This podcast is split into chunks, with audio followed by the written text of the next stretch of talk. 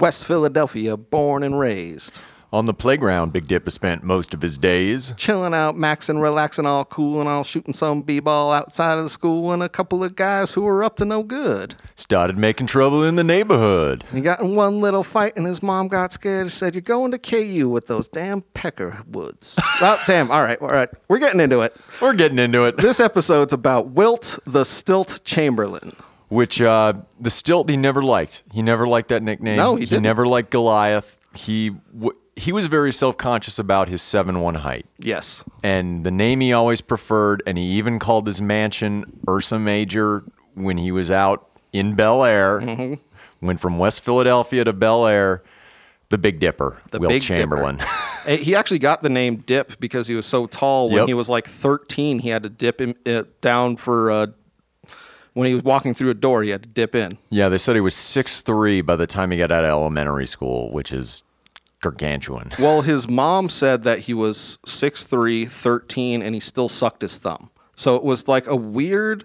He was like a man child. Yeah, yeah. I mean, just absolutely insane. If you could, if you could think of seeing a taller than everybody else man essentially sucking his thumb, just like hanging out, that's that's what you would see Wilt, Wilt Chamberlain at thirteen. it's like Roger and American Dad. I'm the baby. exactly.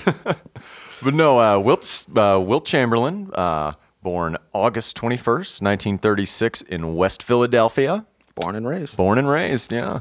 Take that, Will Smith. and uh, dominated high school basketball. How could he not? He's like 6'10 already. Well, that's the thing. There, he was. I think people say this. He was the first big man that was really athletic, really Yeah. able to move.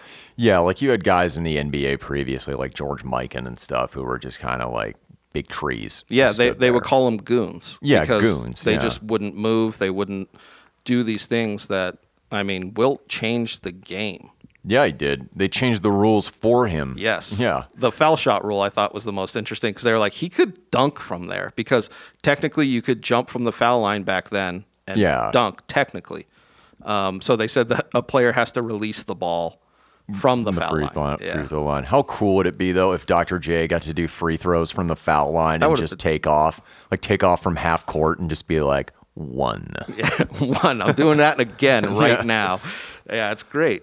All right, so he dominated in high school, and then he got um, accepted to Kansas University.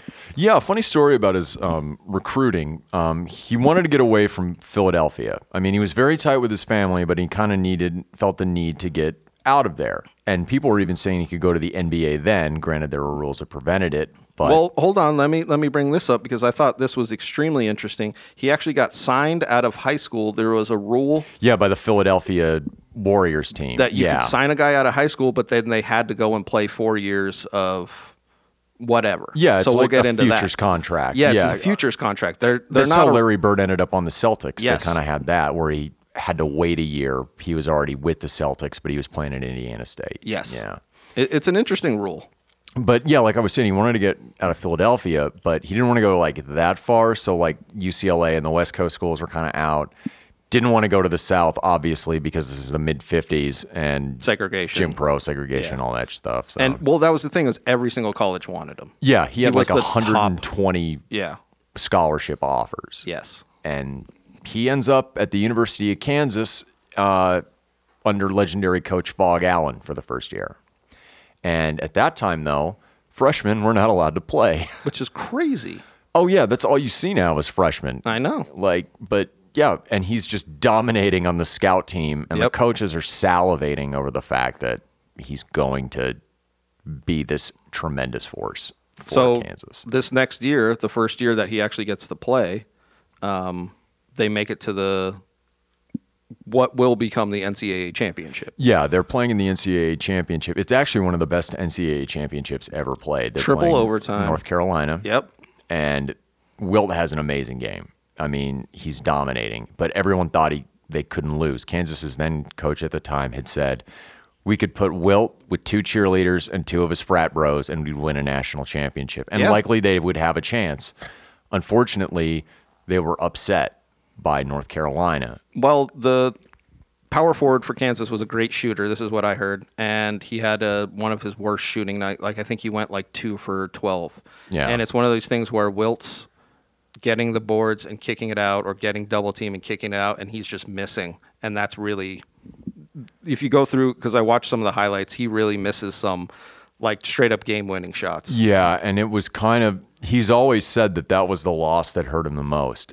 And it was kind of the beginning of the narrative of Wilt Chamberlain, statistical anomaly domination guy, can't lead a team. He's out for himself. He's out out and in it for himself, which is completely untrue. Yeah. It's just the label he stuck with. I almost relate it to uh, Peyton Manning when Oh, he was yeah. at Tennessee. Like Peyton Manning, dominant player, um, dominant in the NFL. But a lot of times when the chips are on the table, it just never happened for him. Yeah. I mean, you look at Manning the year after he left Tennessee; they won the national championship. Yeah, it's it's pretty interesting. So they uh, they lose this national championship game, and then the next year, teams start triple teaming him, yeah, and it's such a thing where he debates quitting basketball. he does. Yeah, he's sick of it. And what he ends up doing by the end of that year, where they don't end up winning again, Well, they don't even get into the tournament. tournament. Yeah, they're playing in the old Big Eight, and like even though they had five losses, I think the tournament was only like 32 teams at most. Then, Yeah. um, they don't get in, and he says, "I'm not coming back for my senior year, but I still have another year left before I can play in the NBA." So what does Wilt do? he goes to. God, it's hard to classify these this team. He goes to the Harlem Globetrotters. Do do do do do Exactly. do do. Which one of my favorite jokes is going to a Globetrotter game and rooting for the Generals. Oh, dude. And just being like, "Do you not see this, ref?" Do you, do you remember that Simpsons episode where Krusty has the gambling addiction? Yes. And he's in debt. He's like, "You bet on the Har- you bet on the Washington Generals." Ah, I thought the Generals were due. It's such a great joke that it, there's like many a shows that because it's such a great one. yeah, it's it, like the whole premise is is like they're hapless, and the Globetrotters are like, "He's spinning the ball on his finger. Just take it. Just Take it. It's great. But so he becomes a Harlem Globetrotter and he plays basketball for fun. So I feel like in this era where he's getting triple teamed, it stopped being fun. yeah, it, it's it's fun for him, and you know, it rekindles his love, and it's like, okay, basketball's good again, but like it's only one year because it's like I want to, I'm a competitor. I want to play in games with rules, and you know, despite this being an awesome spectacle, this isn't like sustainable for what I want to accomplish. They also offered him twice what any other basketball player was playing. So they offered him sixty thousand dollars for Yeah. the year, and I think the top player was making like thirty. Yeah, yeah, and yeah, thirty thousand a year. It was Bob Cousy for Bob the uh, Cousy, yeah. Celtics. Yeah, because he came in the next year and he made what Bob Cousy was making, and Yeah. people were like, "Whoa!" And then they saw that he, I mean, it was worth it. You know, yeah, It's- definitely. No, he um. So he's with the Warriors, the Philadelphia Warriors, the Because- following season. yeah. and he's the first player to ever win NBA Rookie of the Year, but also the MVP, yes, and completely goes out and starts dominating people. dominating so much that people are saying that nobody could guard him. He was unguardable. I mean, Yeah. they had to widen the the uh, paint, the had- lanes. They You- reformed the game yeah, they started enforcing offensive and defensive goaltending because, because, he would Will. just rip the ball out of the air. yeah, just great. absolutely dominant player for that era. Just crazy. But then he meets up, and I feel like this is the first big NBA rivals Mm-hmm. because I feel like then he meets up with the Celtics. Yeah. Um, before that, though, Okay. by 62, because it's that important, Wilt Chamberlain is the only player in NBA history to score 100 points in a game. Oh yeah, yeah. We'll talk about the hundo. Yeah, we can get we can get into the hundo. Yeah. Uh, March 2nd, 1962, because the NBA was kind of like like most professional sports leagues at the very beginning, the Philadelphia team, the Warriors at the time, they were like a regional team. Yes. He didn't do this at the spectrum where Dr. J and Chocolate Thunder Dawkins were doing everything. He scored 100 points in a Hershey, Pennsylvania gym Yeah. and against the Knicks. And how do you get 100 points? They were saying that because obviously they don't have like it's not set up like it is now with all the stats up on the board. Yeah. you you wouldn't know. They, people were like, "Man, he's scoring a lot of points," and then the announcer announces it, and everybody's eyes go huge. They're like. And Wilt Chamberlain, 82 points today, and everyone's like, "Whoa!" And then that's when they kicked it in. They're like, "This could happen." Yeah, and they were feeding him the ball. I think he had like 36 field goals plus the free throws that he made. And Yep. mind you, this is before the three point line was a thing. Yes, before the ABA came in. So I mean, I, I just wanted to bring that up to show you that type of dominance. And there's that iconic picture of him with the paper that has 100. one hundo on it. Yeah. I mean, oh. And it's one of those things where the Knicks were trying to stall the game. So this was Yeah, this before the shot clock. Before the shot clock. So this was something that basketball he essentially brought in the shot clock because teams would try and stall as hard as they could. They would do like 40 or 50 passes in a possession because Yeah. they knew the the the smaller the score, the more chance they had to win. Because with Wilt, I mean, he could put in 100 points. Yeah, you just keep feeding him the ball. And No, then, nobody could guard him. Yeah, exactly. He um so like you said before, Philadelphia was a really good team when they had Wilt.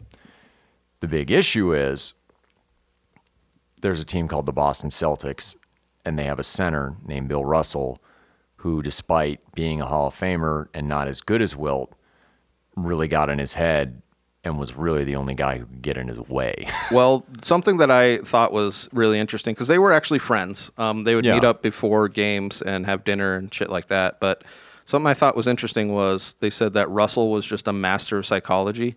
Yep. So he would let Wilt score for about two and a half quarters and then shut him down. And his entire team would be cold because they would have like four shots between them. Yeah, they wouldn't they wouldn't have had to touch the ball. Yes. And Boston can go up and down with Cousy and Havlicek and all those guys and Bill Russell and they of that era, the Celtics were the dominant team. Yes. And they had the one guy that could throw a wrench in any Wilt Chamberlain led team. And, you know, Bill Russell's still one of the greatest defensive players ever, I think, because of that. oh yeah, and you you would have to be to stop Wilt. You ha- would- yeah, you have to. You have to be physical with him. You have to try and match him. Like you got to get in his head because you're not going to physically outdo him. Yeah, he, he was the physical specimen of the time. Nobody was seven one. Nobody was 275. You know, it's Yeah. one of these things where he was just, like they were saying, he was just like, he would block out the sun. He could, yeah. know, I like- mean, nobody had nobody had seen that before. Yes. nobody had seen that before. And he was athletic. I think that's the thing that makes him the best big man of his era.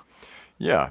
So from uh, 60 to 65, he's in Philadelphia. Then he's in San Francisco after they moved to San Francisco. Now Golden State Warriors, um, running into that Celtics train, and then by 65, he wanted to stay, but or um, by 65, he's traded to the 76ers. But he wanted to stay on the West Coast. Yeah, That's he what he wanted. But yeah, they he they traded him back to Philly for the 76ers and luckily though, you know, because He finally breaks through. Yeah. Finally breaks through in the 66 67 season, and they finally stick it to Boston, make it to the finals against the San Francisco Warriors. Yep. And they win. He Yeah. wins his first championship. And But- you, you would think that would put to rest all the nonsense. Naysayer, yeah. But it doesn't. I thought it was interesting when they beat Boston, they were celebrating like it was the championship. Yeah. They brought champagne out and a couple of guys had to be like, "Hey, we still got another series." And Because- it was Wilt who said that to yeah, them. Yeah. because that's what it meant beating Boston. Like it, they were such the powerhouse of that time. oh, that- for sure. Yeah. But uh, yeah, so he's with, with the 76ers after that, still running into Boston, Yeah. still hitting that Bill Russell wall. And he wanted to stay there. He wanted to stay again with Philadelphia's new team, the 76ers. However, he runs into kind of a tiff with owner with ownership because part of him wanting to stay was they were going to give him a stake in the 76ers franchise. This was interesting because I heard the ownership deny this, and he said that they assured him. yeah. And when they didn't give him that stake in ownership, Yeah. he's like, trade me. Yes. Get me out of here. because he was expecting the Magic Johnson deal, even though Magic Johnson deal hadn't come around, where they would give him like five percent of the of the team because he was such a, a mainstay. And credit to Wilt, even after his basketball career, he was a very good businessman. He was very good at keeping up with his finances and finding business deals and, you know, having a very large estate because Constant of his income. financial savvy. Yes. So he's traded to the now Los Angeles Lakers in 1968. And that's kind of what everyone sees him as, Yes, as a Laker. As a Laker. Well, And- his first year. Let's get into the coach. Yeah. Butch Van Breda Kolff yep. um, was the coach, and Butch hated him. Yeah. He like he said the first practice he was absolutely amazed. He was moving. He was doing everything that you want. Second practice he couldn't get him to move from his spot, and he was just like, "Screw this guy." That's that's the thing when you have coaches like that who won't play to somebody with that gifted, talented, Yes. you know, skill set is I'm the coach. I should be able to do what I want, uh, even at the expense of the team and shitting on the guy. And it really, those two really butted heads over that. Well, we see in the finals it really was at the expense of the team. And it was because they're playing the Celtics again. Six minutes left. He twists. Uh, Wilt twists his knee and comes out. And the coach punished him for it. Yes. He so wouldn't even let him back in. I was going to say it was like two minutes later. He says, "Hey, I'm ready to come back in," and the coach says, "No, we're doing better without you." and they end up losing. Yeah. And Bill Russell had some very negative comments about Wilt. Well, Bill Russell's comments I felt like were unjustified because of the coach not letting him back in. Mm-hmm. But what he said was that he just didn't have the heart, pretty much. He was. He said he was a faker, which I didn't Yeah. necessarily agree with what happened, but he just didn't have the toughness, is what Bill essentially was And- referencing. To. And even though he won a title, it kept adding to that unfortunate narrative, which Yes. is completely untrue. yes, And it, it hurt him in a way because Will, psychologically, from what I researched, wasn't like Russell, like an win at all costs guy. And this is an era of the NBA, especially if you're a big man, where you got to have that dog mentality to, to kick the crap out of the guy you're, that you're facing. And Russell had that more than anybody of that era. well, Wilt was the gentle giant. He was. He And- really was. And people say that nobody got fouled harder than Wilt in the you know like you think of ba- of NBA in that era, they were absolutely hacking guys. And that was the thing, though, is like he would lay off of guys because he didn't want to hurt them when he totally could have. Absolutely, he was so much bigger than every other player. Like even Bill Russell, he was still bigger than him, even though Russell really knew how to move his body and all that shit. But he he was just so much bigger than everybody else on the court. Yeah, and it was really unfortunate because the Lakers of that era really hadn't broken through. And it was mainly because of the Boston Celtics. Yeah, But finally, by 1972, and then losing the year before, I believe, to the Knicks in that Will, famous Willis Reed game, because Yep. Wilt, Wilt didn't want to go out and hurt Willis Reed. I know. And that really was a psychological edge for the Knicks, who ended up winning the title. It was interesting. They say Willis Reed's four points was uh, more important than Wilt's twenty-seven. Yeah. And I was just like, that is such a great like moment in sports where you could see Wilt just didn't want to. Because what Bill Russell said at that time, he was just like, I would have taken it to him every Exactly. single play and got him out of the game. Yep.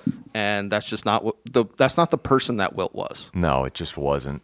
But uh, 72, the Lakers finally break through again. Yep. You know, finally getting Jerry West a title, finally getting the Gail Goodrich. I mean, guys that really had not won before, finally getting it for him. But we're really because they had a great team, Jerry West, and you know, Yeah, yeah. I mean, Elgin Baylor was finally, he's probably the best player ever to not win a title in the NBA. But, Yeah.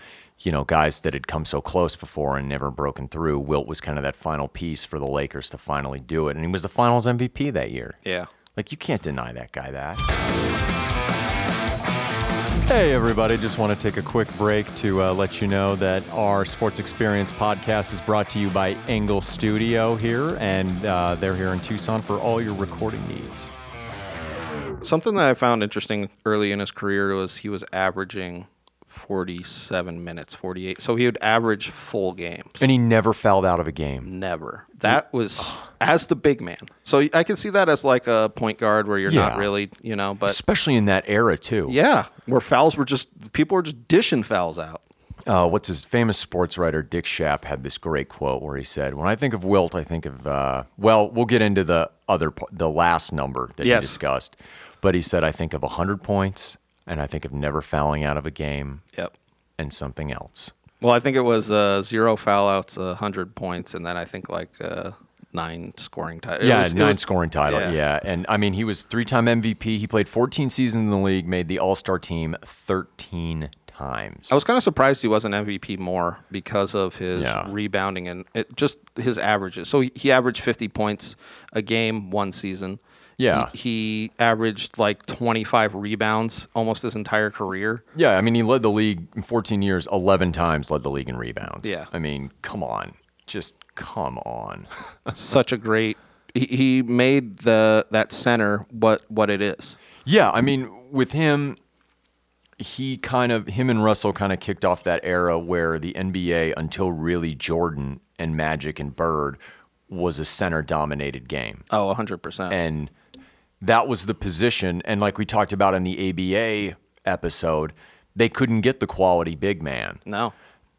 And because of that, it kind of morphed the game in a different direction eventually. But like with Wilt, that was the cornerstone of every franchise. If you didn't have a center in the NBA, you weren't anything. Yeah, Wilt definitely put the prototype for all NBA teams for the 60s and 70s of like, hey, we're going to feed it into the big guy. He's going to skyhook, and then that's it. And then with the ABA, with the three point line, it opened the game up so much more. But I feel like it also opened the paint for these big guys. Yeah, and like you know, when when people talk about like transcendent players, like this guy could have played in any era. Yes. Even now, Will Chamberlain could play. I thought it was interesting. He, after he retired for years and years, he was like, I can still play in the NBA. And the Nets came in and were like, offered him this like three game contract. He didn't end up doing it, but it's one of these things where the Nets were like, okay. Yeah, well, he coached in the ABA right after retiring. He Yeah. was uh, San Diego Conquistadors. Yeah. Uh, they said that was a bit of a It was a publicity. Yeah. I mean, you got to draw people into the arena. Yes. I mean, we we had talked about how bad these teams were hemorrhaging money, but Yes. yeah, It, just, he probably wasn't a great coach, but man, was he one of the, probably one of the best centers. Oh yeah, no, I mean, he made the top fifty team when they had the fifty year anniversary for Yeah. the NBA. So I mean, watch Wilt Chamberlain highlights and just watch him against these poor bastards not named Bill Russell. Yes. and even against Bill Russell, he would kick ass. Yes, So, he would still get 25 points. Yeah. It was just like Bill would stop him from getting 40, or Bill could stop him in certain times. and moments, yeah, like when the when the chips were on the table, and that's what made the Celtics team so good. Is like they always found a way, Yeah. to win. yeah. But uh, yeah, that Wilt was a uh, dominant force. Dominant force. Now we're going to get into, you know, what is. S- yeah. So uh, you want to do the politics, or you want to do the uh, other thing? I want to do the politics actually because Okay. I found this to be interesting. We were talking about it a little before how he was very ostracized by the black community at this time. Yeah, and um, I was um, talking with Chris about this. The late '60s in America, black athletes were getting behind the civil rights movement. A Yes. lot of them were really buying in, um, and Jim Brown's a good example. Kareem Abdul-Jabbar, I'm sure we're going to bring up after he had converted to Islam after being Lou Alcindor and Wilt Chamberlain's friend for a while. They were all kind of uniting against white society where they were being discriminated against. Yes. But Wilt's decision kind of parallels. If you ever watch the 30 for 30 on OJ, it's very similar to OJ Simpson to where they said, No, you do your own thing. I'm going to do what I want to do. Yeah. I'm free thinking and respect what you're doing, but I'm going to do my own thing.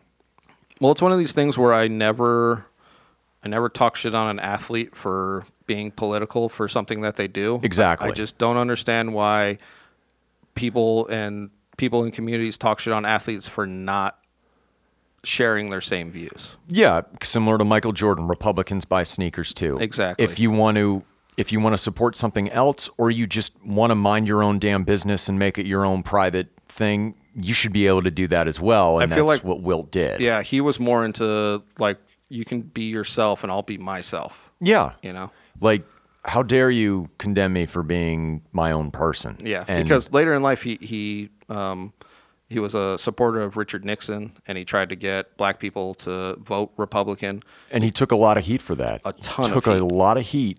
And, you know, disagree with him politically or not, that's his own thing. Yeah, that's his opinion. That's I'm not. that's his own views. And if you don't agree with him, then don't agree with him. Yeah, that's the thing I don't like about athletes being like, "Oh, you're not gonna protest." It's like, well, it's just the way I feel. Yeah. How like think what you want. You know, you're entitled to your opinion. And Wilt was very open about that. And he was, you know, this is me. This is what I think. Okay. Yeah, very much um, open. I think to his detriment. Very much to his detriment. And that's where that rift with Kareem came. Yes. And Kareem didn't like the fact that he was Republican. Kareem didn't like the fact that he wanted people to make it on their own individually as opposed to a block of people. Yeah. And one set of groupthink. He didn't like the fact that he was sleeping with white women. He didn't like a lot of things about Wilt and Yeah. was very critical of him towards the end, much like Bill Russell, especially after when Wilt retired, he was the scoring leader. Guess who broke it and still holds it? Kareem Abdul-Jabbar. Yeah. Yeah. That era of centers didn't stop with Wilt. You know, it's one of those things where he brought in this this new era in NBA, The but torch was passed. Yeah. but still was hated for his. He had a bunch of stuff through his career that he's kind of hated for. He he did an interview where he talked about being in a bush league.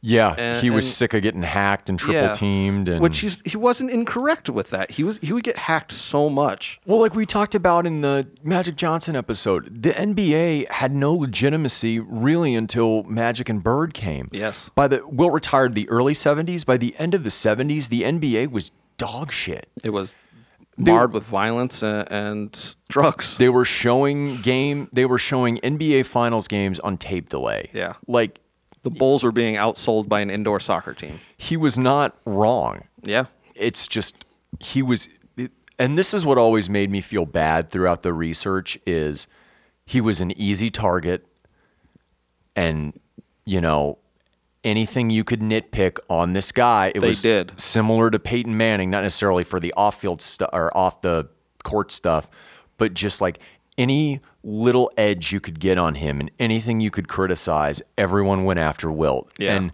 you know what to his credit and that's what I liked so much about researching him. He never backed down, never said he was sorry. He just took it in stride. He took it in stride and said, "I'm going to be Wilt Chamberlain." Yeah. I'm gonna- I do I am enjoy who I that. am. Yeah. Yeah. He pretty much just said I'm going to be myself and not and not change who I am with these pressure. And he, and you know what he never did? He never criticized these people back. No. He yeah. never he never sank to their level, never bought into all that stuff, never even really bought into the hype. He was just himself. Yeah. And something I really respect about the guy. Yeah, me too. Uh, researching it, I never knew that he was so vilified. You know? he was vilified and like you said he's a gentle giant Yeah. he's not gonna he's not gonna be ugly in that way no.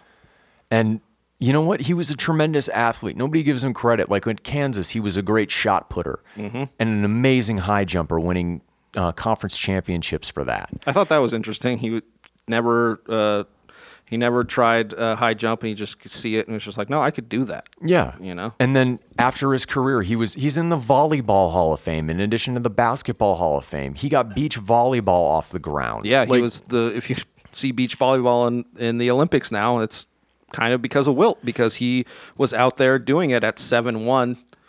And he he dedicated so much so much of his time and money and he didn't have to be a rah rah guy about it to ch- different charities particularly ones affecting people who are tall and things like that like he was He also did a bunch of work for uh, women's track. So Yeah. women's track wasn't a thing back in the day, and he was like, "Why?" And he was a big proponent of getting that legitimized. exactly and yeah there he was a very complex and interesting person Yes. everyone just wanted to label him as oh he's this tall basketball guy who couldn't beat bill russell and it's like no, there's there's more so to this more. story Yeah. And we'll get into that. Yeah. One last we thing. will. So here's the statistic that he put out that he was a little bit bummed with. And it always makes me think of that uh, Howard Stern movie, Private Parts. So Yep. what Will Chamberlain said is that he had intercourse I love you saying that. He had sex with over 20,000 women. And in private parts, Howard Stern's essentially saying this not they don't say Wilt Chamberlain, but they're like, he says you got to wear tight pants because women are into it. And Robin goes, if he had sex with 20,000 women, he wouldn't have time to put on pants. Right. it's just like that number is just so ridiculous. Well, apparently, how it came about for this 1991 biography is one of his assistants had a day timer. So every time he brought a woman home, he would check off a box. A box. So you'd check off how many came. And it was in one stretch, in 10 days, he had slept with 23 women. So what Wilt did was take up all the days of his life and then subtract 15 years of it before probably losing his virginity Yeah. and then cutting that uh, 2.3 number in half to be conservative and then Multiplying. multiplying it. Yeah. And That's how he got 20,000. that was the other important number Dick Schaap was referring to is Yes. 20,000. And apparently at his Bel Air mansion, which he made specifically for a seven foot one, seven foot two guy, next to his bed, he had a stoplight. It was just red and green. Green was love, red was don't love. So great. But twenty, but he took a lot of heat for this Yes. because it came out the same year that Magic Johnson s- admitted he had HIV. Yes, it, it, it was a very big uh, basketball biography year, if you will. It, Yeah. it- it's very interesting. I'll say this: uh, my personal experience. One of the only times I've ever really wanted to buy sports memorabilia. I don't know if Yes. you, you- oh, I love this. if you feel like this with sports memorabilia, after you buy it, you're like, why? Why do I have this? Right. That's just kind of uh, unless it's like seriously epic. And this was why I almost bought this. Was this uh, local store here in Tucson was selling Wilt Chamberlain signed shorts, not his jersey, but his L.A. Lakers shorts signed. And I, all I wanted to do was buy it, and it was expensive. Like for what it was, I think it was like four or five hundred dollars. Fucking foot long dong in there. That's what I mean. Bedded down 20k. Come on now. Come on, I don't. I don't necessarily care about the uh, jersey that he did a hook shot in. I want the shorts that he did the deeds in. The deeds in. Yeah. The uh, post game uh, post game shorts, Yeah, if you will. If you will, it was just one of those times where I was like, I actually want this. I was like telling my wife, she was like, I don't get it, and I was just like, how? And I had to explain who Wilt was, and she was like, Oh, I I get it, because she was like, Why would you want shorts? no, no, no. You need the shorts. Yeah, the shorts are the. That's what you want. You don't want the jersey. You want the shorts. Of course you do. I mean, Yeah. why wouldn't you want the shorts? I mean, and it's Wilt Chamberlain. It's not like you're being like, oh, I want this bench player shorts. Nobody I know. wants those. No, and signed. So somebody had to take his shorts and be like, "These are yours. Will you sign them?" And he's like, Goddamn right, I'll sign him, baby. "God damn right. You know what? After we get you tonight, I'm gonna sign him.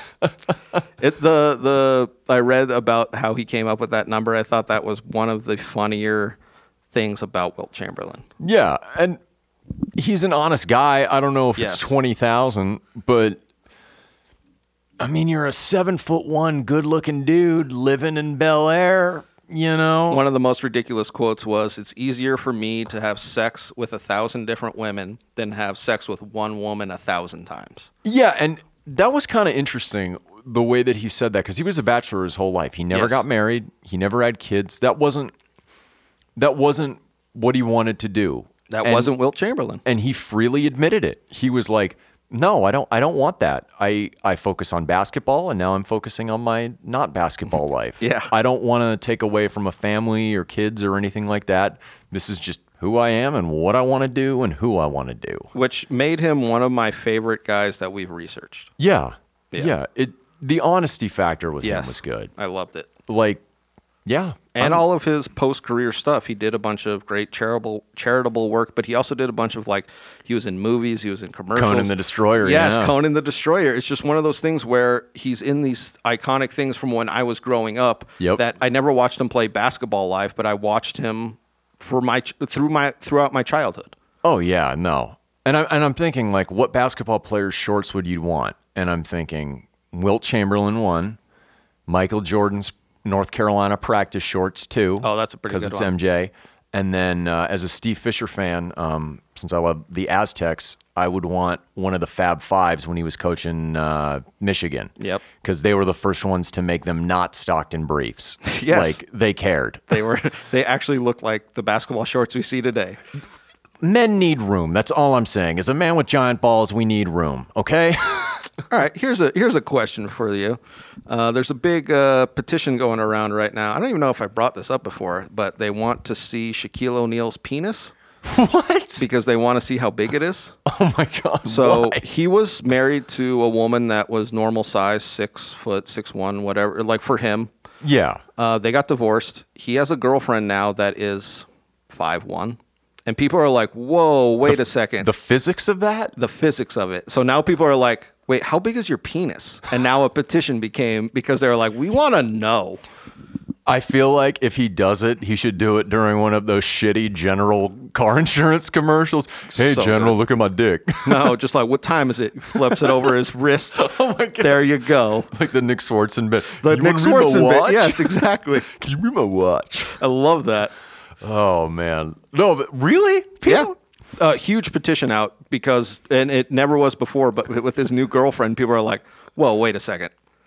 Oh my God. Our society just has its priorities in the worst possible places. Oh, I agree. I mean, I'm not saying if someone said, I have a picture of Shaq's dick, do you want to look at it? I'd look at it. Everybody Yeah. would look at it. Uh, yeah, like, but I'm not gonna be like, Sign a petition.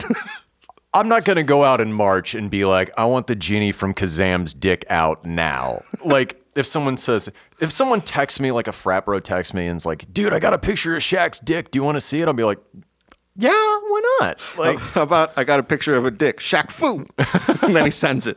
oh my god, it can't be any worse than one of his rap albums. Oh yeah, that's true. But Yeah. I mean, who knows? It's just one of those things in society where you're just like, really, people. But again, if somebody sent it, I would be like, I want to see that dick. yeah, why not? I mean, what, dude? What if he had a micro penis though? Ah, That'd be ridiculous, especially for him, That for his would- size. If if he's anything under like an average six and a half inches, It's gonna look small as shit. it would break the internet with people. Like the amount of memes that would come out. Oh my god. Oh my god! But I'm assuming that It's Wilt Wilt was packing some heat, some major heat. That's though. what I wanted to say. I feel like it's proportionate to their bodies, But, like, most I- of the time. I remember when we were doing the the promos for the like when I was sending you those pictures, and there's just pictures of him with harems of women, Oh, so many. and by comparison, they're so small, and you're like, he's going to break all of them. Yes. like You feel bad. you kind of do, but you're like, hey, if they're willing and consenting, good for them. Yeah. Good, good for you. Yeah, I can't deny the uh, willing and consent between two two adults, yeah, right. or in Wilt's case, four adults. You know, that's just the way he rolled. I'm sure he did. I'm sure it was like Roman bathhouse at that place in Bel Air for a while for Wilt. Well, there was one story. This woman said, "Hey, is it cool if I come by?" He said, Oh, yeah. Hey, I've already had you, so if you have a friend, you can come by." so pretty much like, I'm gonna have sex with whoever you bring. I want this to be a buddy system thing. Exactly. he had his own Eskimo system. Let me just say that it was just all you know. How if if it's twenty thousand, Wilt Chamberlain could be Eskimo brothers with like every man of the Boomer generation, Everybody in Philly and L.A. area. Let's just say that. Which is But then again, he was traveling. This is a, one of those other Yeah. things where these guys need to use condoms because they're like sailors, port to port, man. well, of course they should just should those fifty beggars. They move from port to port. the only people that need to use condoms are professional athletes, sailors, and comics. That's all I'm saying. Yeah, and like the the whole thing with the um, professional athlete thing too is like this is pre-AIDS, and that's kind of why you got in trouble with the Magic Johnson thing. Is And the sexual revolution. So it was all of that. yeah, it was just free love, and goddamn, being born in 1987. Yeah. like it's like if you touch a woman, you'll get AIDS. It's like no, no, I won't. But No. I'm gonna take proper precautions. Yes, exactly. I'll wear my mask. yeah, right. All right. Thank you all very much. That's the Sports Experience Podcast. I'm Chris Quinn at CQuinn Comedy. I'm Dom DiTolla at DiTolla Dominic. And make sure to follow us at the Sports Experience Podcast on Instagram. Yeah, and also give a big shout out to Engle Studios, um, or Engle Studio where we're recording, and uh, big thank you to Ty Engle. Thank you.